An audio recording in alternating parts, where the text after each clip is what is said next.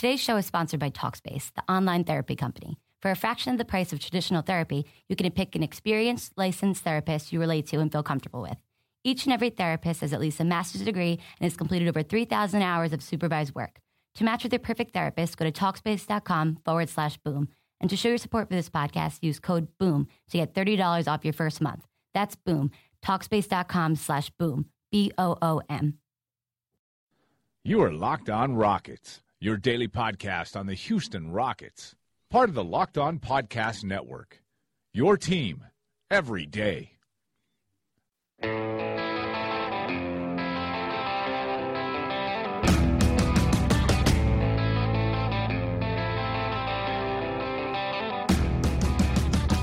up, everybody? Welcome back to Locked On Rockets, your home for daily podcast coverage of the Houston Rockets. I'm your host, Van DuBose. As we chat on this Wednesday evening, it still appears to be largely status quo in terms of the trade negotiations, or lack thereof, between the New York Knicks and the Houston Rockets regarding Carmelo Anthony. Now, we have had some more indicators in recent days that Carmelo is not open to expanding his trade list beyond the Rockets.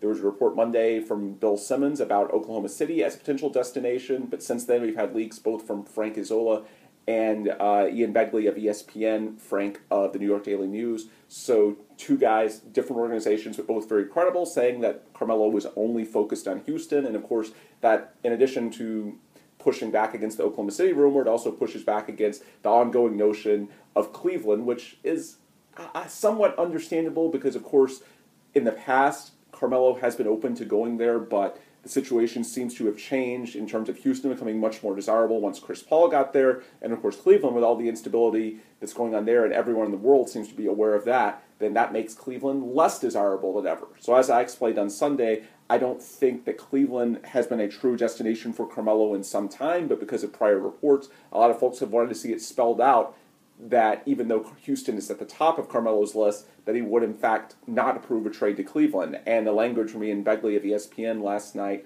was pretty firm in saying that Cleveland is not really a destination for Carmelo at this point in time, especially when, according to multiple reports first cited by Jay Sports up in New York, that the Knicks verbatim told Carmelo that he would be traded to Houston, of course that being earlier this month, right after the conclusion of the Tim Hardaway Jr. signing. So I think largely we're still where we were Sunday, but every report that comes out as far as Carmelo reassuring folks of his intentions of Houston and only Houston is big, because even though he has a no-trade clause, a big part of why the Knicks are stalling this out, they do have time, and I think there are a couple of potential goals of this. The biggest goal, of course, is they hope that eventually he'll blink before they do and he expands his trade list. I don't think that's really realistic, but there's a small chance of that, and so I think that's part of why you hear a new team thrown out. It seems like every 2 or 3 days. First it was Portland last week, then it was the revival of Cleveland talks, then it was Oklahoma City. I wouldn't be surprised if some of those leaks are from New York sources because it gets that name out there, talked about in the media. Maybe you get some positive press about, hey, why isn't Carmelo thinking about this team? And who knows, some teams like Portland then might even have their players recruiting Carmelo the way Damian Lillard and C.J. McCollum did in the aftermath of that. So I do think there's some behind-the-scenes string pulling going on with this. And while I don't expect it to work, I'm not Carmelo Anthony. I can't tell you 100% what he's going to do. So every time that he pushes back, not directly, but through a source such as Frank Isola of the New York Daily News or Ian Begley of ESPN, then it certainly backs up the notion that Carmelo is prepared to wait the Knicks out. And if he's truly prepared to do that, then as I've explained on many prior episodes of this show, I do think the Knicks would blink before Carmelo does, and that's why the Rockets and most people around this deal, they don't know when it's going to get done, but they think that sometime before training camp, there's a high degree of confidence that Carmelo will be reporting to the Houston Rockets for this upcoming season. So in terms of where things are at between the Knicks and the Rockets, I haven't seen any signs that a trade is any closer. There hasn't been any report of a revival in talks, although I'm not really expecting it. I don't think anyone, after the way things went earlier this month, wants things to be negotiated through the media. I don't think you're going to really see a report of the teams have re-engaged and then this dragging on for a few days. I don't think you'll see another, they're on the 2-yard line or whatever it is.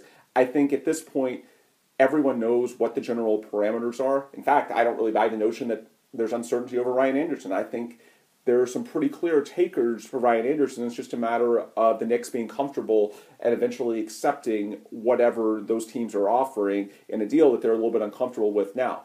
And who knows, maybe those offers can increase a little bit. I think that's the other reason the Knicks are stalling. They do have time. I think in an ideal world, of course, Carmelo would open up his list. That's what they're wanting, but I don't think that's going to happen. The other thing is that someone, the Rockets or maybe Team 3 or Team 4, eventually just wants this deal to get over with and decides to kick in a little bit more from an asset standpoint. That's the other reason they might be stalling, and of course they have that time. Nobody really has media availability, so it's not like this is really that awkward. It's all playing out behind closed doors. Training camp is still 2+ months away, so while I think there's a high degree of annoyance on a lot of sides of this deal, there's really no deadline, so to speak. It's not essential to do this now rather than next week or even next month. So there is a little bit of time that goes with this, and I think the secondary motivation for the Knicks might be getting one of these other teams to kick in an asset if they feel a greater sense of urgency just to wrap this up for whatever reason. But in general, my opinion from talking to a lot of people on different sides of this deal is that the parameters are in place. There might be a few little tweaks, but I don't really think there's an ongoing search around the league for new teams to get involved. I think it's a matter of there are parameters for various deals in place. There's probably one preferred deal, and it's just a matter of when the Knicks are ready to come back to the table and get this deal done. So because of that, I don't really expect to have that many updates through the media. I don't think you're going to hear that many reports about the teams re-engaging. They're back on the 2-yard line. I think there's going to be a lot of quiet. And then one day, out of the blue, it's going to be done. And just like that, there'll be a press conference, and then we're done with this whole thing. So while things are quiet today, I wouldn't necessarily say that talks are slowing. I think generally we're at the same place we always have been, at least for the last couple of weeks. It's just a lot of these narratives that are out there, Cleveland, Oklahoma City, Portland last week, they're media fueled, and so it's something to talk about, but there's nothing of substance when it comes to the actual negotiations or the fundamentals of the potential deal between the Rockets and the Knicks and what it's going to be. Now, the one thing I would buy as potentially being relevant to this is Portland's trade of Allen Crabbe to the Brooklyn Nets yesterday, which shed $14 million off of their payroll. Actually, more than that, because they got Andrew Nicholson, who they immediately waived and stretched from Brooklyn. So really, they're going to be saving about $17 million in terms of their cap figure. But more than that, they're going to be saving about $47 million in luxury taxes, because, of course, the Blazers are over the tax, and this saves owner Paul Allen a hell of a lot of money. And that's interesting to me because, of course, Portland's been speculated before as a potential team for Ryan Anderson, a third or fourth team. And I know there was a report that they wouldn't take Ryan Anderson. That they were focused on Carmelo only. As I said a couple of weeks ago, I never fully bought that. It never made sense that Portland was that far down the road and then decided suddenly, oh, we're doing Carmelo or we're not in this deal at all. That makes no sense. Either Portland was never in it, or if they were in it, then there's something more at play. And there's been a couple of conspiracy theories thrown out by various writers that maybe Portland is trying to get Houston to pay more, or they were having a hard time finding a taker for Myers Leonard, so they tried to spin it a different way, or they tried to go after Carmelo because they know talks are off for a while, so they figured they might as well make a run at it. I don't know, but I don't think it's as simple as, well, Portland was involved, but then they decided they're not, and then the whole thing's over. I think that's just not really logical in terms of how GMs and front offices operate. But the reason the Allen Crabbe thing is interesting is because he was a contributor last year to their rotation, a very viable 25-plus minutes per game player. And, of course, I know he's a swingman. He's a 2/3, and Ryan Anderson's a 4. So there's not a direct fit in terms of Ryan Anderson replacing him per se. But what's interesting about this deal, Portland is very much in a win-now place. They're paying over $100 million in payroll. Even though they went just 41-41 last year, they don't really have any cap flexibility, capped out for at least the next 2 years. They have two guys, Damian Lillard and C.J. McCollum, borderline stars, who are clearly have a win-now mentality, as evidenced by their pursuit of Carmelo Anthony and their open recruitment of him. So if you were just to essentially make a move, the deal of Crabbe to the Nets, without getting anything in return and not doing anything else with your roster, that does nothing for them. The only thing it saves is money from the owner's pocketbook. That's it. It's not even like they're under the cap and now they have more flexibility to do something else. No, they're still above the cap. So if that's the only deal they do, it's almost like a middle finger to the players that, hey, even though you're wanting more help, I'm actually going to do the reverse and take more from you. I don't really believe that that's what's happening. And I think there's more play. Of course, there was the report from Mike Rice, former Blazers television announcer for about 25 years, who said Monday night of this week that he had heard that Portland would be a third team in the Knicks-Carmelo trade and that, no, they would not be getting Carmelo. So that lends a little bit of credence to the idea as well. But in general, I don't think that the Blazers made that trade and then they're done for the summer. Because, first off, they have an extremely wealthy owner who's willing to pay the tax if it benefits the team. And I don't think that he's going to send a message after seeing his players openly recruit for Carmelo Anthony that, hey, not only are we not going to be able to get you Carmelo, but we're actually going to make your team worse and then go into the season. Because, you know what, that's begging guys like Damian Lillard and C.J. McCollum to try and force their way out. I don't think that's going to happen. I think it's setting up another move, something to at least shake things up and further bolster that roster. And while I can't prove that it's Ryan Anderson, it could be someone else.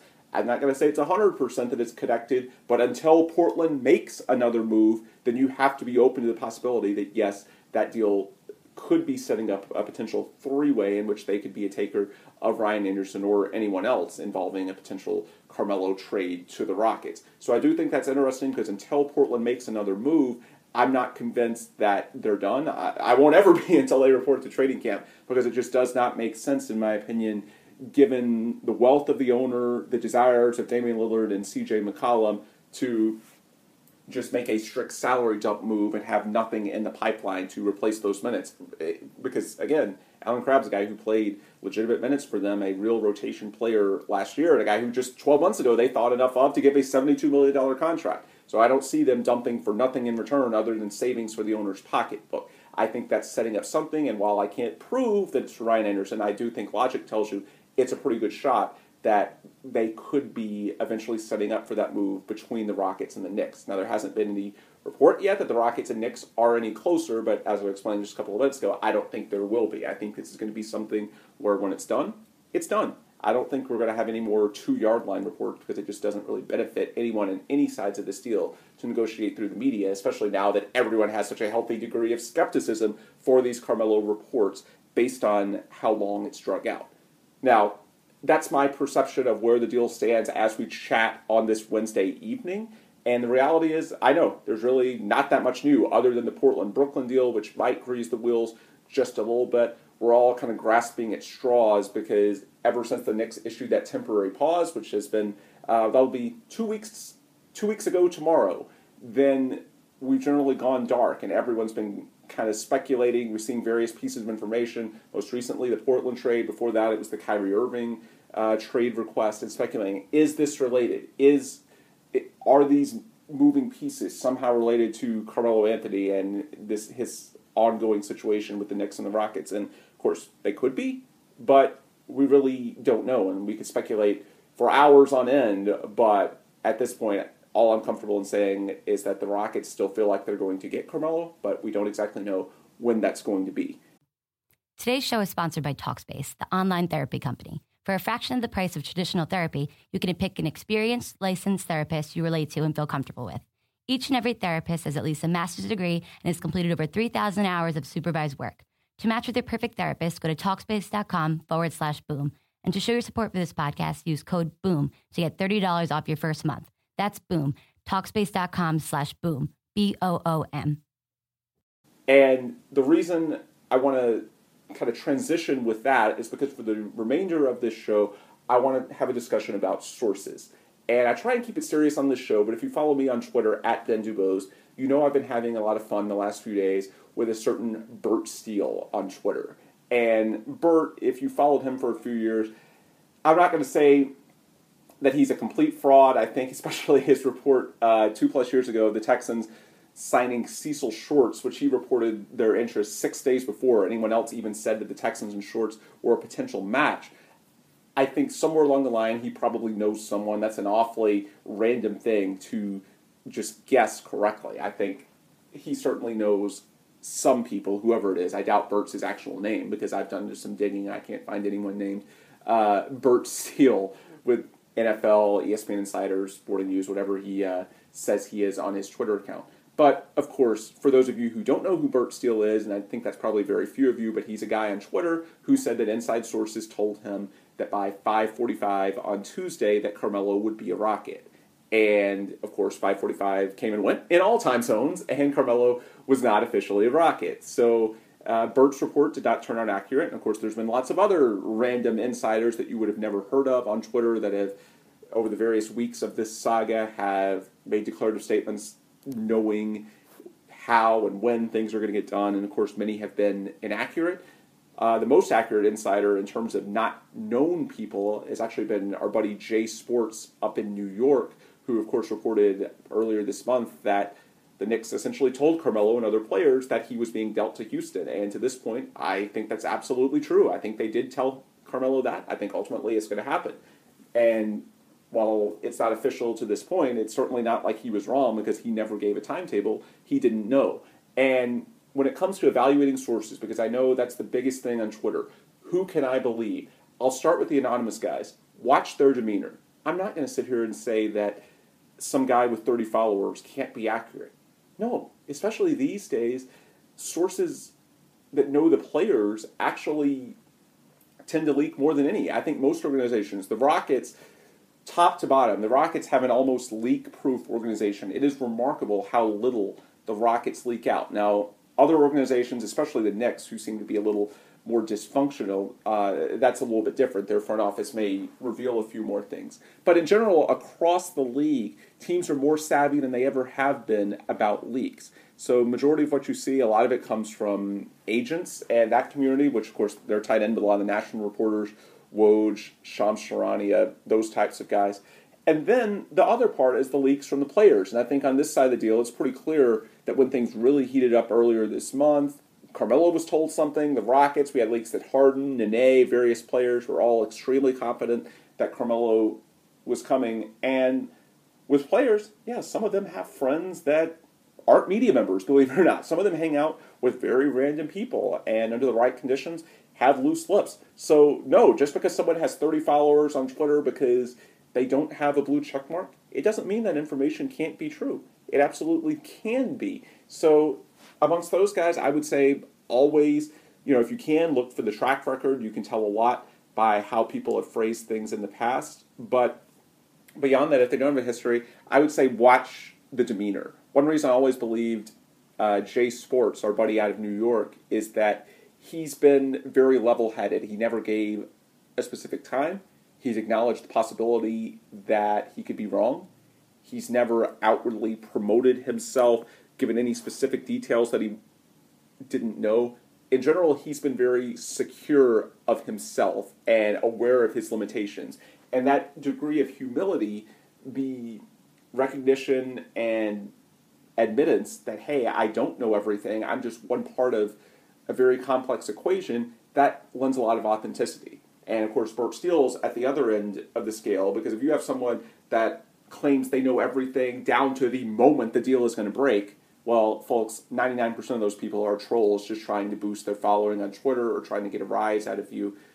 The main thing to look for, as I said, is just awareness and humility. And folks that, are generally humble, that admit they could be wrong, those are people that, yeah, you might want to pay attention. They might know something. Because the reality is that, as far as Burt's claim, not even the Rockets, not even Daryl Morey really knows when this deal is going to close, because it's not really in anybody's hands but the Knicks. The Knicks are the team that walked away, so it's a matter of when they come back to the table. And I don't think there's going to be a long negotiation, because, as I said, I think the parameters of various deals are in place. It's just a matter of when the Knicks are ready to say, hey, we've waited long enough, we're ready to just be done with this. And I don't even think Daryl knows the timetable. So if someone out there on Twitter, a random person, claims to know everything about the timetable, then, yeah, I think that's a clear sign that they're not really plugged in. Because, again, not only do the Rockets not know it, but when the Rockets do know it, I think we're going to be moving incredibly quickly in terms of a matter of hours and just finalizing things as quickly as when the Chris Paul trade came together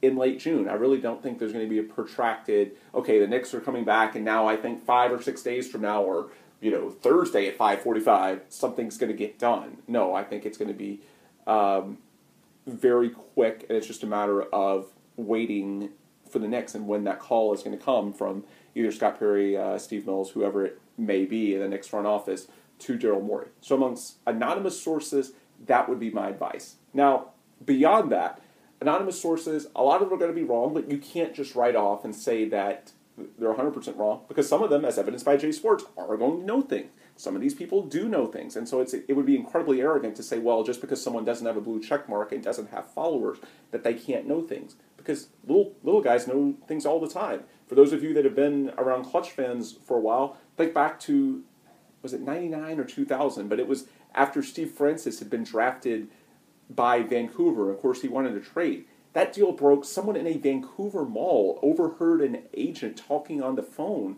and, of course, reported that on Clutch fans. That ended up to being 100% true. The deal was finalized within a couple of days after that. So, yes, those scenarios are entirely possible. I know it's annoying that a lot of those people either aren't accurate and some of them do lie, but you can't just assume that every single person who doesn't have a blue check mark is lying, because that's just not accurate. You just have to do the best job you can in terms of filtering. But where it gets more complex is actually evaluating between the blue check marks. And by that I mean credential media and people who do have access. And of course there's a top of the list, guys like Woj, Shams, those guys, their word is gold. Anything they say, I won't say 100% is accurate, but if it's wrong, then the situation probably changed. Generally they're plugged in and they're getting an accurate assessment from someone at the time. The reality is that there are a lot of other reporters that are in the middle, and this is where it gets really dicey. And of course, here in Houston, you have folks that know the Rockets well, such as Jonathan Fagan of the Chronicle, Mark Berman of Fox 26.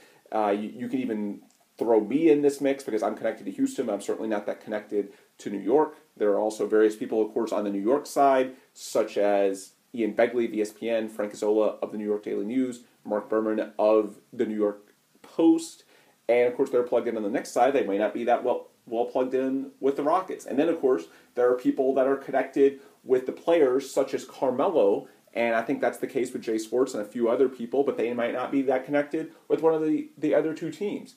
And where I think this is important to note is that when you look at reporters who aren't Woj or Shams, it's not a matter of are they trustworthy or not. It's a matter of realizing that there are three sides to this deal, at least three sides: the Knicks, Carmelo, and the Rockets. And maybe even more than that if you want to throw in the third and fourth teams. But amongst the principals, you have at least three, with the Knicks, Carmelo's opinion because of the no-trade clause, and the Rockets. And I see too often people saying, so-and-so is good or so-and-so is bad. And I'll use one example. Knicks fans with Frank Isola. They can't stand the guy because he's been harsh on the team, apparently. He's said things in the past that they don't like about the Knicks organization, and they say the Knicks organization doesn't like him and he doesn't really have sources there. Well, first off, I don't really buy that he has no sources there. A guy who's, the lead NBA columnist / writer for the New York Daily News, a major, major paper in the largest city in the country, and of course a frequent ESPN TV contributor, fully credentialed for every Knicks game. I don't really buy that he doesn't have sources in the organization somewhere, even if he's harsh from time to time about certain aspects of it. I think that's incredibly naive. But beyond that, even if we want to say that the Knicks have blackballed him, the idea that some have that, well, because he's been accurate about something in the past or he's been harsh on the team, that, well, everything he says is just 100% fake news, just put, your hands in your ears, which is what a lot of Knicks fans seem to have done. That's absolutely ridiculous. And I don't want to see our media literacy decline to that point. You see that a lot in politics, unfortunately, and I really don't want to see that transfer to the sports world. The reality is things are not always black and white. There's a lot of nuance to this. And so my opinion is that you need to understand the various motivations at play with the various sides of this deal. And I'll keep going with the Frank Isola example. I don't think he's really that plugged in from the Knicks. I'll buy that maybe he hasn't had that many friends in the organization because he's been a little harsh on them. And, of course, the Knicks have not been a well-run organization for many years. So, by the way, it's completely justified for Frank to be harsh on them, but that's a different discussion. The point is, because he may not be that plugged in with the Knicks, does not mean that he cannot accurately report what he's being told by people close to Carmelo.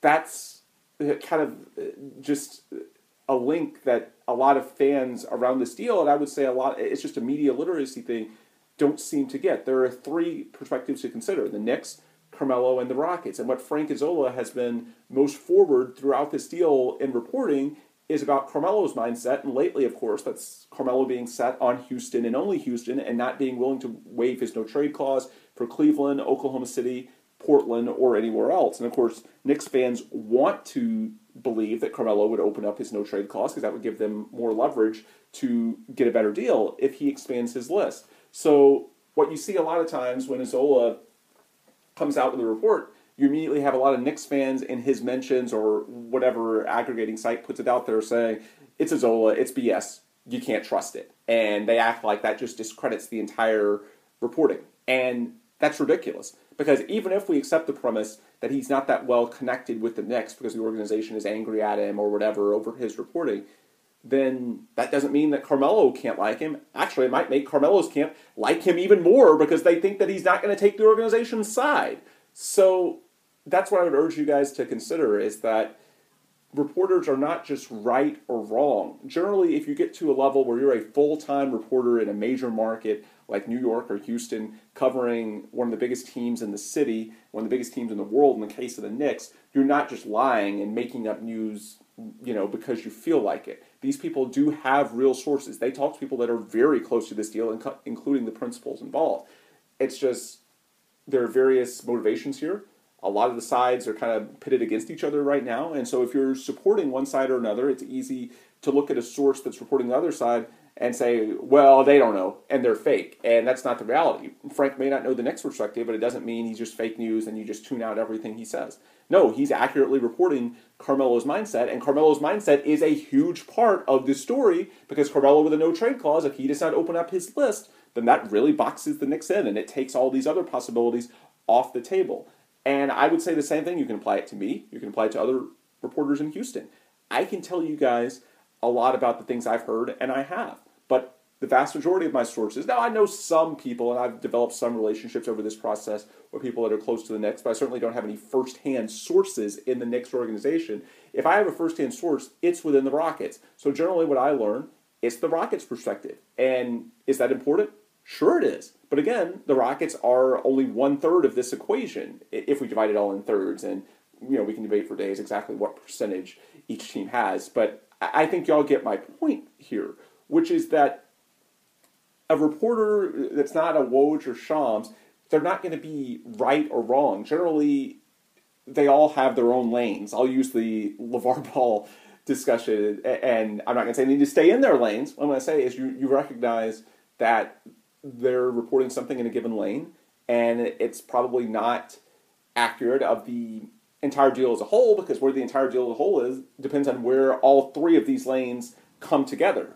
But most people that are reporting, I don't think there are many, if any, that you just immediately discount and say, wow, that guy's just BS, I don't believe it. No, they're generally all reporting something. It's just a matter of understanding who their sources probably are and whose mindset they're reflecting. And, of course, as I said, I think Frank Isola, it's pretty clear that he's in with Carmelo's camp, and Knicks fans don't like what he has to say, but that doesn't mean he's not credible. It's just he's reporting a different side of the deal. And I've had a lot of Knicks fans. I've seen a lot of my tweets and podcasts embedded on certain Knicks blogs, and they don't like what I have to say.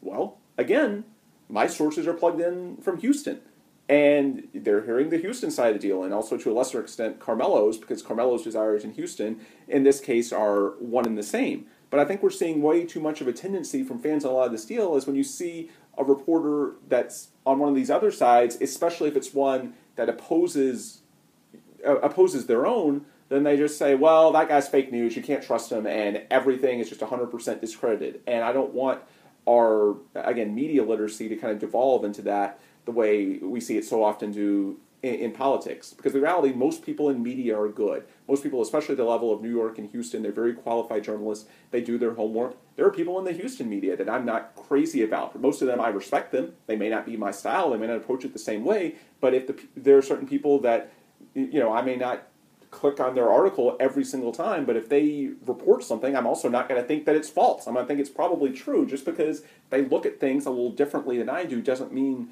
that what they're saying is false. They're just looking at it from a different perspective, and many times they have sources on a different side of things than I do. And so we need to be aware of our biases. We also need to be aware of where the sources are coming from. So whenever I see people on Twitter, and I've seen a lot, saying, is so-and-so trustworthy? My general answer is, it depends. And other than a few national reporters, Woj, Shams, Ramona Shelburne, Zach Lowe, Chris Haynes, people of that tier, generally, I think there are a lot of very, very good reporters that are around this deal on the New York side, the Carmelo side, and the Houston side, but they're experts on one side of it. And if they say something and then it doesn't come true, it doesn't mean they lied to you. It means it's incredibly complex, because this deal coming together means all three sides have to eventually come together, or at least come to a compromise.